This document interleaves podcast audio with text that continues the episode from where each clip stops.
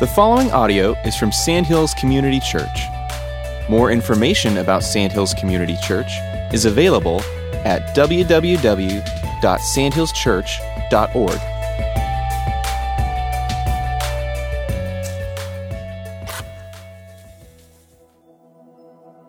Isaiah 9, verses 1 through 7. But there will be no gloom for her who was in anguish. In the former time, he brought into contempt the land of Zebulun and the land of Naphtali. But in the latter time, he has made glorious the way of the sea, the land beyond the Jordan, Galilee of the nations. The people who walked in darkness have seen a great light. Those who dwelt in a land of deep darkness, on them has light shone. You have multiplied the nation, you have increased its joy. They rejoice before you as with joy at the harvest, as they are glad when they divide the spoil. For the yoke of his burden and the staff for his shoulder, the rod of his oppressor, you have broken as on the day of Midian. For every boot of the tramping warrior in battle tumult, and every garment rolled in blood, will be burned as fuel for the fire. For to us a child is born, to us a son is given, and the government shall be upon his shoulder. And his name shall be called Wonderful Counselor, Mighty God, Everlasting Father, Prince of Peace. Of the increase of his government and of peace there will be no end, on the throne of David and over his kingdom, to establish it and to uphold it with justice and with righteousness from this time forth and forevermore. The zeal of the Lord of hosts will do this. All right. Well, amen. Well, uh, I have a friend of mine who is a chaplain. He's a military chaplain. We have breakfast together once every couple of weeks. And uh, so the last time we were together for breakfast, uh, the idea of joy came up. We were talking about joy. We were talking about in the context of Christmas. We even talked about in the context of Advent. And, um, and we got on the idea of joy stealers right? Do you have joy stealers in your life? Some of them are habitual joy stealers in your life, right? They're the, they're the ones when you see the phone call and you see their name, you're like, oh, I don't know if I want to, you know, you're just so tempted to, you know, you know, hang up immediately, you know, ghost them a little bit, and then, uh, oh yeah, hey, I was busy, got your call, I just didn't want to talk to you. So um, it, th- these people are always that way. And so this friend of mine had gone to a conference, and at this conference, this guy by the name of Richard Blackaby was speaking. And he came of this idea of uh, joy and, and, joy stealers. And he said this He said, Here's something I want you to know um, nobody steals your joy, you give it away. So nobody steals your joy, you give it away. And you can give your joy away to simple things like the person who cuts you off in traffic or uh, the overcrowded checkout line uh, during Christmas here. Um, you can give it away to Fox News or MSNBC. Uh, you can give it away to your losing sports team, but, but some way or another, you're just kind of giving this away. Or even uh, to the very personal stuff as we go into Christmas here people that are in your home, or people that you're talking to on the phone, uh, or just people that rub you the wrong way. And uh, we, of all people, we who know Jesus, who know what God has done for us, have more reason for joy than anyone else in the world, literally let's not give away this thing that the Lord has given to us. And so here's my idea we need to recapture this. And so the next time you are tempted to give your joy away, pause and think about what Christ has done for us. In fact, what he has done for us is mentioned in Scripture. We sing songs all the time like Joy to the World. And uh, when we hit this area of themes, um, songs that we sing, uh, stuff that works its way in our Christmas plays and things like that, we come upon these scriptures that are brilliant and tell us what Jesus has done for us. This one was read in the Advent uh, uh, video we just watched.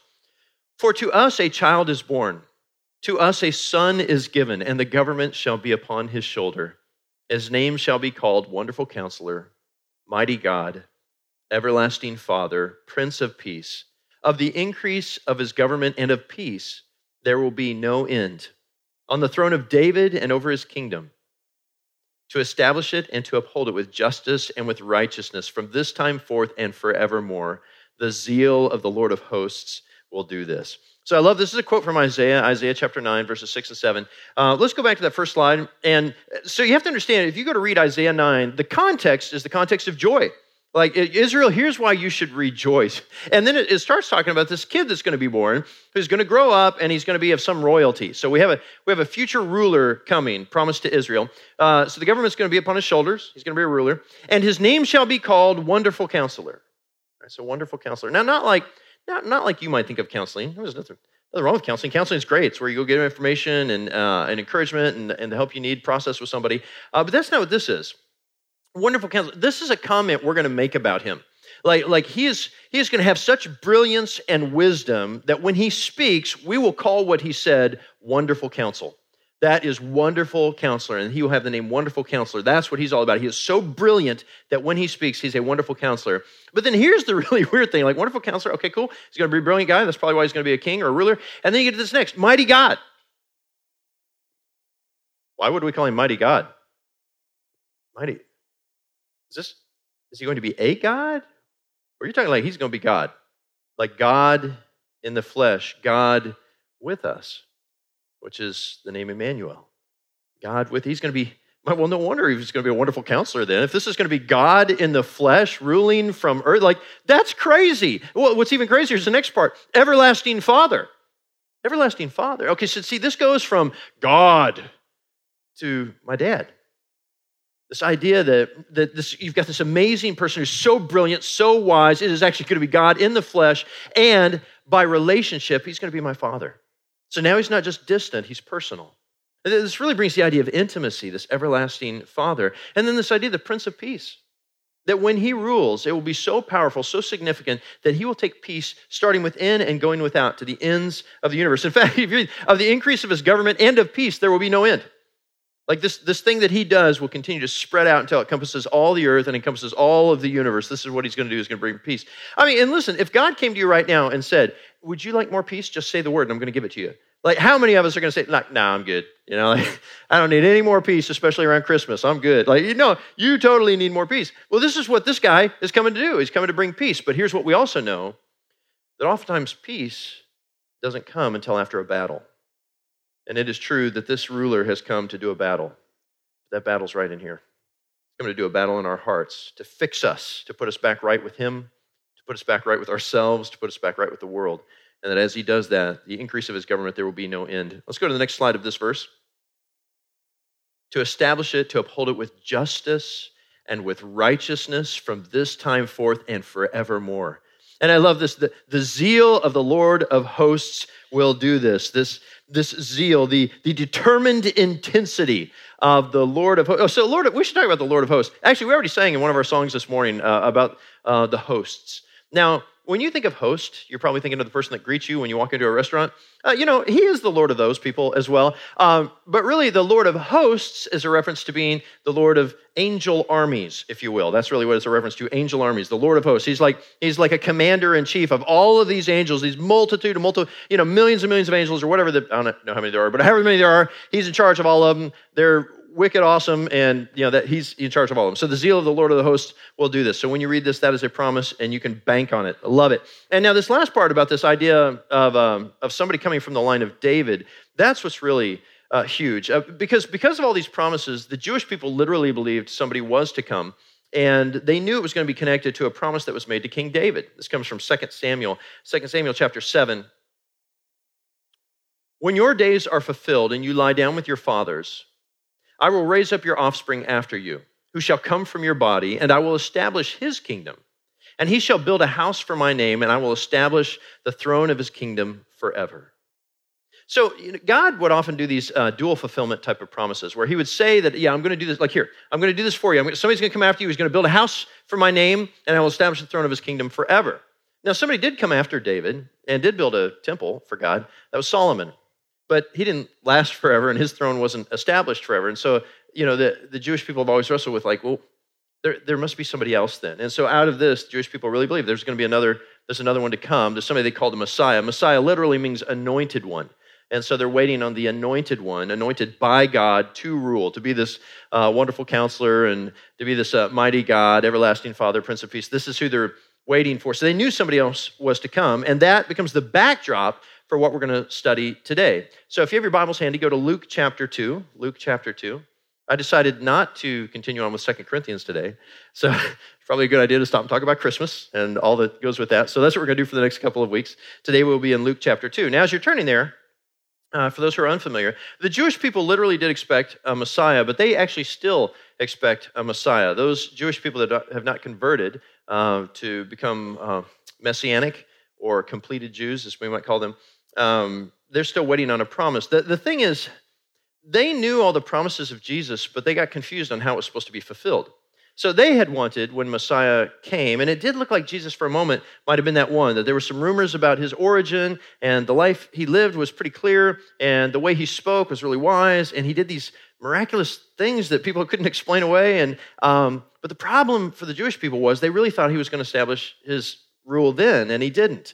Um, he was arrested, and uh, then he was tortured, and then he was crucified and dead and buried. And um, that's where the Jewish people went, oh, well, I guess he's not the one.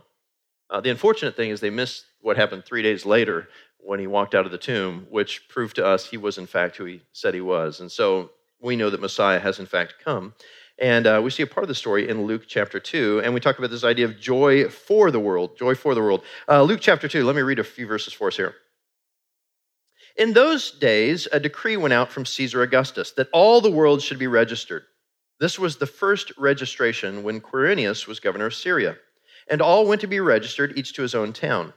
And Joseph also went up from Galilee, from the town of Nazareth to Judea, to the city of David, which is called Bethlehem, because he was of the house and the lineage of David, to be registered with Mary, his betrothed, who was with child. All right, so in those days, that's Luke's way of saying we don't know when. you know, so like people ask me like, hey, you, when was Jesus actually born? And the, the, truth is, we don't know. We don't know at all. We really don't know. Uh, so he says, like in those days, was somewhere in this time. But we do know this: Caesar Augustus was reigning at the time. He's a real guy. Uh, really ruled from 31 BC to 14 AD. And he wanted to uh, tax the whole Roman Empire. So, you know, he was a good politician. Wanted to tax the Roman Empire. But to tax everybody, you got to know who's there. And so he said, Well, here's what we're going to do. So I can identify who's there. Everybody go to your hometown of origin. Everybody go there. And then we will just do a, a, one big head count there, and then I'll know how many people I need to tax. And so everybody does this. Now, ironically, Caesar Augustus really established peace throughout the Roman Empire. And it was because of the peace that he helped establish that Christianity really went forth and became very significant in the Roman Empire. It wasn't until he was followed up by Nero that Nero came in as a ruthless tyrant and uh, he began to wipe out uh, Christians. Um, but Caesar Augustus actually was doing a good thing uh, in his own way. And so we have the story here of uh, Joseph and Mary. And uh, so if you, uh, if you have your map, let's, let's pull the map up here if we could. Okay, so here we are. So this is a map of Israel. Oh, who, who here is going to be going to Israel with us? We've got about nine people from the church. Raise your hand if you're going to be going to Israel here. One, person. there's like nine of us from the church. Jack would raise his hand. Pastor Malcolm would raise his if he was here. Um, you're literally going to be in Bethlehem. We're going to be there in like, you know, 10, 12 days, something like that. It's going to be awesome. All right. Um, so here, let me show you the map of Israel. So Joseph and Mary are up here in Nazareth of Galilee, uh, and they're, they're, they're in the wrong place. That's not where they're supposed to be because everybody knows Messiah is supposed to come from Bethlehem. Uh, they are 70 miles north of where they need to be. And so scripture tells us they went up to Bethlehem. Now you're looking at the map and you're thinking, that's not up. Well, they're not speaking uh, by way of our directionals on a uh, compass. They're talking by way of uh, geography and elevation. And so, literally, because Bethlehem is located in a mountainous region, they literally go up uh, to Bethlehem. In fact, everybody that goes to Bethlehem goes up to Bethlehem because it's on this mountainous area. So they go up to Bethlehem, this 70 miles to get to where they are supposed to be. Now, Bethlehem for you and me is really famous uh, because we've heard of it, but back then it was not. Bethlehem was a little tiny town. You know, in fact, a few years ago, I was talking about Bethlehem being a little tiny, know nothing town, and I mentioned a town near us to kind of idea, you know, like it's like this town, but people here were from that town, and they really were not happy with that. So I'm not going to mention anything this morning. Just you know, any small town you wouldn't think is significant, it's that town. Um, so, eh, but but here's the thing too, you know, like God doesn't always use kings and uh, the wealthy and famous people. Like He doesn't. God likes to do a lot of his stuff just really nondescript kind of ways, small ways. And that's uh, one of the reasons he used Bethlehem. Bethlehem, by the way, uh, is, a, is a word that means house of bread. a little trivia for you this morning Bethlehem means house of bread. But what's neat about that is Jesus is called the bread of life. And so Bethlehem is literally the, the house of the bread of life, if you will. And uh, the prophecy comes from Micah 5 2. This also the Jewish people believed in. Uh, Micah 5 2. But you, O Bethlehem Ephrathah, who are too little to be among the clans of Judah, from you shall come forth uh, for me one who is to be ruler in Israel, whose coming forth is from old, from ancient days. Now, this literally, the Jews believed this. They, they were like, hey, we know when Messiah comes, he's supposed to come from Bethlehem. And so, well, when Micah was written, by the way, you get this Bethlehem Ephrathah. You're like, what is that Ephrathah? Well, there were multiple Bethlehems at the time. And so this identified the correct one that David was actually from. Uh, now we just call it Bethlehem because it's just the, the one that we know that, uh, that David was from and uh, we know that Jesus came from. And so, in the midst of this, if you think about it, you know, because Joseph and Mary are in the wrong place and all this is supposed to go down, you know, I just wonder if one of the angels is talking to God and like, hey, you know, God, you know, if you're going to do this with Joseph and Mary, they're not in the right place. Uh, and so I was thinking about this about how God rearranged everything in their lives and in the entire Roman Empire so that he could fulfill prophecy that he had already put together before time began. And it reminded me, God doesn't need all the pieces to be in place for him to answer prayer. Right? You know, I just I, I, was just thinking about it. Like, how many times have we hit some sort of crisis in our lives, and then we go to the Lord in prayer, and we're trying to explain to Him how to answer that prayer? You know, like, Lord, like, I really need this to happen. So if you would do this and then have this happen, followed by that, then this would happen and that would be what I need done. And God's like, that's excellent counsel. I wish I'd thought of that. You know, like, like, thank you for your input. So it doesn't work that way. That this idea that he's our wonderful counselor, like he's got this down. And so when he's just ready, it just happens. And all these pieces fit together and you're like, oh, so that's how it works. Okay, okay, good. So for me, it's just this that, that no longer do we have to explain to God how to answer our prayers. Just like when you have a need, just come to the Lord with the need. Lord, Lord, I need this. And God's like, I know how to answer prayer. Thank you. I can, I can fix this for you. And God's good like that. So he can make everything snap together just like he did with Joseph and Mary. So uh, we have this pregnant woman. She's a pregnant woman. She's unmarried. Now, like, even in the church today, being pregnant and unmarried is a thing, right? Um, now, side note on that, if I could just add this, just because over the years I've dealt with a lot of um, pregnant, unwed uh, mothers. Um, let, I, I, know we all, we all know a sin was committed, right? There's no there's no secret there. Um, let's show them grace and mercy uh, when we do find unwed mothers uh, among us, because the, the sin's already been committed. Our sins have already been committed that we just didn't end up with the uh, baby afterwards, you know, probably. So let's show grace and kindness to them. But historically, you can imagine even even much worse in this uh, very religious uh, oriented around. The, the commands of God. To have a woman who is young and unmarried, that's a uh, and pregnant, that's a big deal. And uh, and the women, by the way, didn't normally go for the taxing. Like when there was a head count being given, a census was being taken, the women didn't normally go. Uh, but Joseph took her probably because she was about to give birth, and he knew she's an unwed uh, mother. She may be shunned. Uh, I don't know if people are going to be there for her, but more than anything, he wanted to be there for her. But probably also because an angel had told him, Your wife's about to give birth to Messiah, and you probably should just be on the scene, you know, if you're the dad. So he's going to uh, be there. So he's going to help take care of her. And, uh, and sure enough, they do travel, and then they go to the point where she gives birth, and we might call this the birth of joy. Look with me in verses 6 and 7. And while they were there, the time came for her to give birth. And she gave birth to her firstborn son and wrapped him in swaddling cloths and laid him in a manger because there was no place for them in the inn. Uh, okay, so growing up, growing up, you know, I don't, I don't, know how you pictured the story growing up. I'll tell you how I pictured the story growing up. So, um, you know, you've got this um, this husband and wife oh, promised to be, they're engaged. Um, she's pregnant, and so they've got to make this big trip. And so we we know how the trip probably went. It was probably uh, they probably traveled at night and um, and she's probably she's riding a donkey for sure, right? And she's and she's dressed in blue. It's like baby blue. I don't know why, but she's got to be wearing blue. And she's riding side saddle with this very big belly. And her husband dutifully is just walking in front of her. But when they roll in to Bethlehem, you know, twelve thirty, whatever it is, uh, the middle of the night, uh, they roll in. The innkeeper's sitting at the door, uh, you know, kind of waiting on a little candlelight in the background. He's got this big beard and and he's and he's a little cranky and like there's no room like you know like if you'd have been here this is on you guys if you'd have been here earlier you'd have got a room but you don't have one and so, like, I have no sympathy for you whatsoever. But of course, she's having contractions by this point, right? I mean, she just rode a donkey 70 miles. So she's like, oh, the baby is coming, you know? And it's like, dude, I, I can't help you out, bro. I mean, you can go sleep in the barn. And um, he's like, okay, fine, we'll go to the barn. So she goes back to the barn, goes in there. And then when she opens it up, of course, there, there are piles of hay. It's beautifully arranged. Um, there's wonderful candlelight. And there are animals in there that are literally smiling at them as they, they walk in the door. And she walks in, and unlike women today who give birth, like when it's time for Jesus to come, instantly she just has a small belly and she's holding a child. And, um, and then she just lies there in the hay, and her husband comforts her, and you know how sweet it is. And then angels start singing. There's a big star overhead, and then there's three men at the door with gifts, um, and uh, and a, a, cat somewhere. I don't like. There's all this is the story, and then and then yay, that's Christmas. Okay, so That's not at all Christmas. That's not at all Christmas. Like we've messed up the whole thing. And I, I get how we got here. You know, like, like tradition has messed us up. Christmas songs have messed us up. Christmas movies have messed us up. Christmas plays have messed us up. We're so confused. Like, like here's the thing. You know, Jesus wasn't even born on December 25th.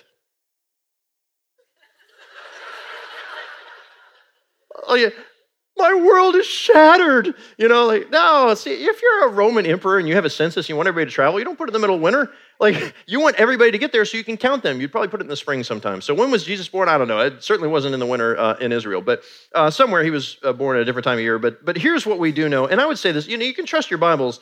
Uh, you just have to be able to understand what your Bible is actually saying. So, she does have a child, uh, and she wraps him in swaddling cloths, which is not abnormal at all. Of course, everybody, you got to learn to swaddle your kid. It's one of the first lessons I had before I became a dad. You know, growing up as a young man, I was just not around babies. I didn't, like, honestly, when my baby girl was born, first naked little baby girl I've ever seen in my life. No, no lie. They give me this baby. I'm like, oh, that's what they look like. And so, um, and then they're like, okay, well, sir, we got to teach you how to put a diaper on the. You want to learn how? To like, I don't, I don't know how to do that. And they're like, you don't know how to put a diaper on a child. I was like, why would I? I'm a dude. I don't do this thing. so, then, all right, come here. And they wrap her up, and it's just horrible. Uh, and then they're like, let's teach you how to swaddle your kid. But actually, I had had a swaddling class prior to that. So, thank you very much. I was quite the swaddler by the time my daughter was born, and um, and I swaddled. But um, so here's the here's the swaddling class. No big deal there. Uh, and there, you know, as far as the other details, and I would say this, like you can tell this was written by a man because there are no good details given. And it's like the child was born. Moving on, you know, and like everyone was like, like, dude, like, what, like, how did how did everything go down? Was she is she okay? Was the mom okay? Mom was it was it painless? Was she, did she cry? Did the baby cry? Like, what? How did everything go smooth with that? How much did he weigh? How long was he? What was his apgar? Who's going to give us this information? We've got to know these things. And Luke's just like, you know, you don't need that. He was born. Moving on. And uh, and then we get these other things, and this whole idea of showing up at the at the end. So that actually is a Christmas myth that has probably been preserved off of a bad translation previously that now has been handed down to us because Luke knows how to use the right words for hotel and guest room. So the word used here is actually for guest room guest room. He's actually staying at somebody's house. He's in a guest room. He's not at a hotel. A, a couple of things. One is this is a small little nothing town. They didn't have hotels like we have today. They didn't roll in and go like, well, they don't have much here, but do you want to stay at the Super 8 or you want to stay at, you know, like they didn't do that kind of thing. Um, they rolled in. There was nobody there probably. No, no hotels like that, not like we have them today. But if you remember, everybody's going to their hometown, their place of origin. And so they would have had family all over the place. And before they left, I'm sure some relative said, Hey, when you get there, look up Mephibosheth. He still lives, you know. So they would go down and, and, find this farm. And so when they get to the farm, the family would probably take them in. And no woman, once she sees Mary in the state that she's in, is going to be like, Well, good luck with that. Go sleep in the barn. Like, it doesn't work that way. Women are going to be like, Oh my gosh, you're pregnant. You're having contractions. Oh, call everybody. And they would, I'm sorry, that's my lady voice. And so they would have called everybody together and they would have gotten together. And then they would, she would have had the baby and she was probably surrounded by people, you know, people are getting her stuff, everything she needs, and the men are staying clear but handing stuff to them or whatever. So this is that's how it went down. It probably went down to somebody's home. And the reason there's a, this idea of the stable involved is because they would bring the animals in at night, just also to keep people from stealing them, uh, but they also became kind of a central heat type thing. So this actually went down probably in somebody's house because we know, like Luke actually knows the word for hotel because he uses it later when he talks about the Good Samaritan story. And the Good Samaritan um, puts up the injured guy in a hotel, he uses the word uh, there, but we know he also knows the room uh, the guest room word, which he uses to talk about where the disciples would celebrate the Passover with their Lord. Uh, it's just that this was probably a bad translation that got preserved for us. Uh, I would just say this to you don't be discouraged by that. Uh, there's very few of these in Scripture. This one just uh, kind of keeps, keeps getting translated this way. I can't wait for the first translator to go, you know what? I'm all in. I'm going to put down guest room, and nobody will buy the Bible, and we'll burn it. All right, so, but then here's what happens is you get this good news of great joy, this good news of great joy. Look at uh, verses 8 through 14. And in the same region, there were shepherds out in the field keeping watch over their flock by night. And an angel of the Lord appeared to them, and the glory of the Lord shone around them. And they were filled with fear. And the angel said to them, Fear not, for behold, I bring you good news of great joy that will be for all the people. For unto you is born this day in the city of David a Savior, who is Christ the Lord. And this will be a sign for you. You'll find a baby wrapped in swaddling cloths and lying in a manger. And suddenly there was with the angel a multitude of the heavenly host, praising God and saying, Glory to God in the highest, and on earth peace among those with whom he is pleased. I love this picture. So uh, here we have this, uh, this, this idyllic scene. We've got these shepherds out in their fields by night, which, by the way, is another indication it's probably not the middle of winter. Uh, they're out in the fields by night, so it's comfortable. And uh, why, have you ever wondered this? Why shepherds? Why would it appear to, why would it appear to shepherds? Like, what is significant about shepherds? Nothing. And that's the point. Nothing. I'm like, like if you're going to make an announcement to the world, and this is huge, you want everybody to know it. If you and I are thinking that, like, I'm going to find a news agency that's going to be huge. That you know, maybe I have a contact there. I'll try to get it to the to the highest level of leadership in our country that I can. I, will try to get a word to the president. Like everybody's got to know about this. And if I can't do any of those things, I'll just go on social media and blow it up. Right. So one way or another, I'm going to get this word out there. That's not how God did it. God came to shepherds, and you know, you you'd have to think these few shepherds who are listening to this, they've got to be thinking, "Are you sure you're at the right field?" Like, like we're, the, we're like the wrong people. Like, you're looking for somebody much more important than us. And yet, these angels show up, they make this amazing announcement, and then this, this multitude of angels appears in the sky and they sing or whatever it is. They declare this truth, and then they're just gone. And you know, the angels like, I suppose we were going to check this out. You know, so there's just a few guys there. So the idea is this that Jesus didn't come just to save the important people, He came to save everybody. These, these are really just normal people. Like, I don't know about you, but when you talk about, or you think about yourself, probably most people in here, if not everybody here, thinks of yourself as just a normal person, right? We, we don't carry a lot of titles. We're not extremely wealthy. Uh, we're just normal people. You know what's great about that? We're the people Jesus loves. Now, if you're to say, well, doesn't he? Yes, okay, yes, he also loves those too. But, but, but for us, he loves everybody. It's not just the, the really famous and important people. Yeah. And then here you go. So the angel uh, comes forward, makes this announcement. I love this. Angel of the Lord appeared to them, and the glory of the Lord shone around them, which must have been totally crazy. And they were filled with fear, which would be a logical response. And the angel said to them, Fear not, for behold, I bring you good news of great joy. Good news, that's from which we get the gospel. I bring you good news of great joy that will be for all the people, everybody in the world, everywhere. For unto you is born this day in the city of David. All right. So the angel knows what they're doing. The angel shows up and says, Hey, unto you is born this day in the city of David, indicating fulfillment of prophecy here. The one you've been expecting, the one scripture wrote about, the, the wonderful counselor and mighty God and everlasting Father and uh, Prince of Peace, that, that, that one's is born in Bethlehem. Just like Micah told you, like you've all been expecting, it just happened. So unto you is born this day in the city of David a Savior, a Savior, who is Christ the Lord. A Savior, the one who's come to rescue us, rescue us from ourselves, rescue us from sin, rescue us from the wrath of God. A Savior who is Christ the Lord. Christ is, is the Greek form of the Hebrew word Messiah. That's what Christ means, Messiah.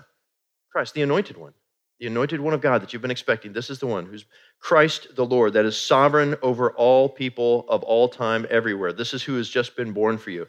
Uh, and so here they are just trying to get their heads around this. And then they say, okay, listen, I, we know you're going to seek him out. So this is going to be a sign for you. You're going to find a baby wrapped in swaddling cloths. All right? No mystery there. Every baby is swaddled. You know, it's a deal. Uh, they teach classes on it. Uh, but uh, babies wrapped in swaddling cloths and lying in a manger. Like, okay, these are shepherds. They know what a manger is. That's a food trough. Nobody puts, not even poor people, put a baby in a food trough. So they're sitting there going, okay, that'll be new. So when we when we find that kid, we'll know it's him. So we find a baby wrapped uh, in swaddling cloths laying in a food trough, got it. And suddenly with the angel a multitude of the heavenly host praising God and saying. So now the sky lights up, I suppose. Like, you know, here's the, I've always pictured this like they're in the sky, and, you know, I got this fake image of what angels look like in my head, I know, um, on all my Christmas cards. But, you know, it may have just been that they like were standing there. They just showed up standing all around them, which also would have been totally freaky. Like suddenly you're surrounded by all these people, and they're like, "Hey, God's awesome." You know, like I don't know how they're throwing down here because we don't know that they're singing. But if they were, it probably would have been something like Gloria in excelsis Deo, which means glory God in the highest in uh, Latin. But um, this proclamation that, that that God's glory is going to be revealed, and it makes this declaration: "Glory to God in the highest, and on earth peace." Now, when I think about peace, like like in my head when I was growing up, I like if you'd said, Jeff, how did they finish the sentence? Glory to God in the highest and on earth peace. And I, I would I would have probably said, I don't know, is like to all men or something like that? No. It's not peace to all men. Glory to God in the highest and on earth peace among those with whom he is pleased. Oh, that's an interesting caveat. Not peace for everybody, just peace for those with whom he's pleased. Well, with whom is he pleased? It's the same group of people he's always been pleased with people of faith. People that believe the, the promises he's given, people that trust him, people that turn to him, people that have submitted to him, people that follow his ways. Those are people with whom God is pleased. It has always been the people of faith. And so when we head into Christmas, we, we said earlier, don't let people steal your joy. Stop giving it away to people. We don't have to. Because for those of us who are in Christ, for those of us who, who believe what God has done and that Jesus is the promise, who, who realize that, that while we celebrate Christmas, Christmas is only significant because we celebrate the resurrection later. Because the wood of the manger has to become the wood of the cross. And the empty tomb becomes the declaration that God is satisfied and justice has been completed in the work of Christ for those who are people of faith. And so the response for all of us is the same that as we head into Christmas, we, we renew our faith in Jesus. And so here's, let me encourage you in this. Let, let's recapture our joy, so to speak. That is, when you're going to be tempted this Christmas, you're going to be tempted this season, you're tempted throughout all your life to give your joy away to, to the frustration that's just in front of you. And you'll recapture, once you distance yourself from that, some measure of stability, maybe even some measure of happiness, some measure of joy. And then you're going to be tempted to give it away the next time something discouraging happens. So here's what I would say the next time something discouraging happens, remind yourself of all people on earth, I, who believe that God gave us the Savior that we needed in the Lord Jesus Christ, I know him and he knows me. And not only has he promised for me an eternal future of paradise and joy, but even here in this life now, he begins to work afresh opportunities for, for that experience here for joy, fulfillment, for love, for peace, for hope, all those things that we celebrate during this Advent season. Let me pray for us. Father, thank you so much for this reminder of what you've done through Jesus Christ. It is true, Lord, that we are tempted to give away our joy, and uh, it's actually foolish. I, it was probably just humanity because we all do it. Uh, but may it be, Father, this next time we're driven to frustration, especially in Christmas when so many things can frustrate us. Um, or may it be that as we stand in that checkout line, that we just rejoice that not only are we known by God, we're provided so so richly that we can afford to buy the gifts that we're buying, that we've got food on our tables, that we have homes in which to live, that we have families. Lord, may it be that we just celebrate the fact that we have a Savior who has rescued us from the sin that separated us from our Father and has given us a relationship now that we could be called children of God. Thank you in your holy name. Amen. Thank you for listening to audio from Sandhills Community Church. Feel free to share this with others, but please do not charge for those copies or alter the content in any way without permission. For more information, please visit our website at www.sandhillschurch.org.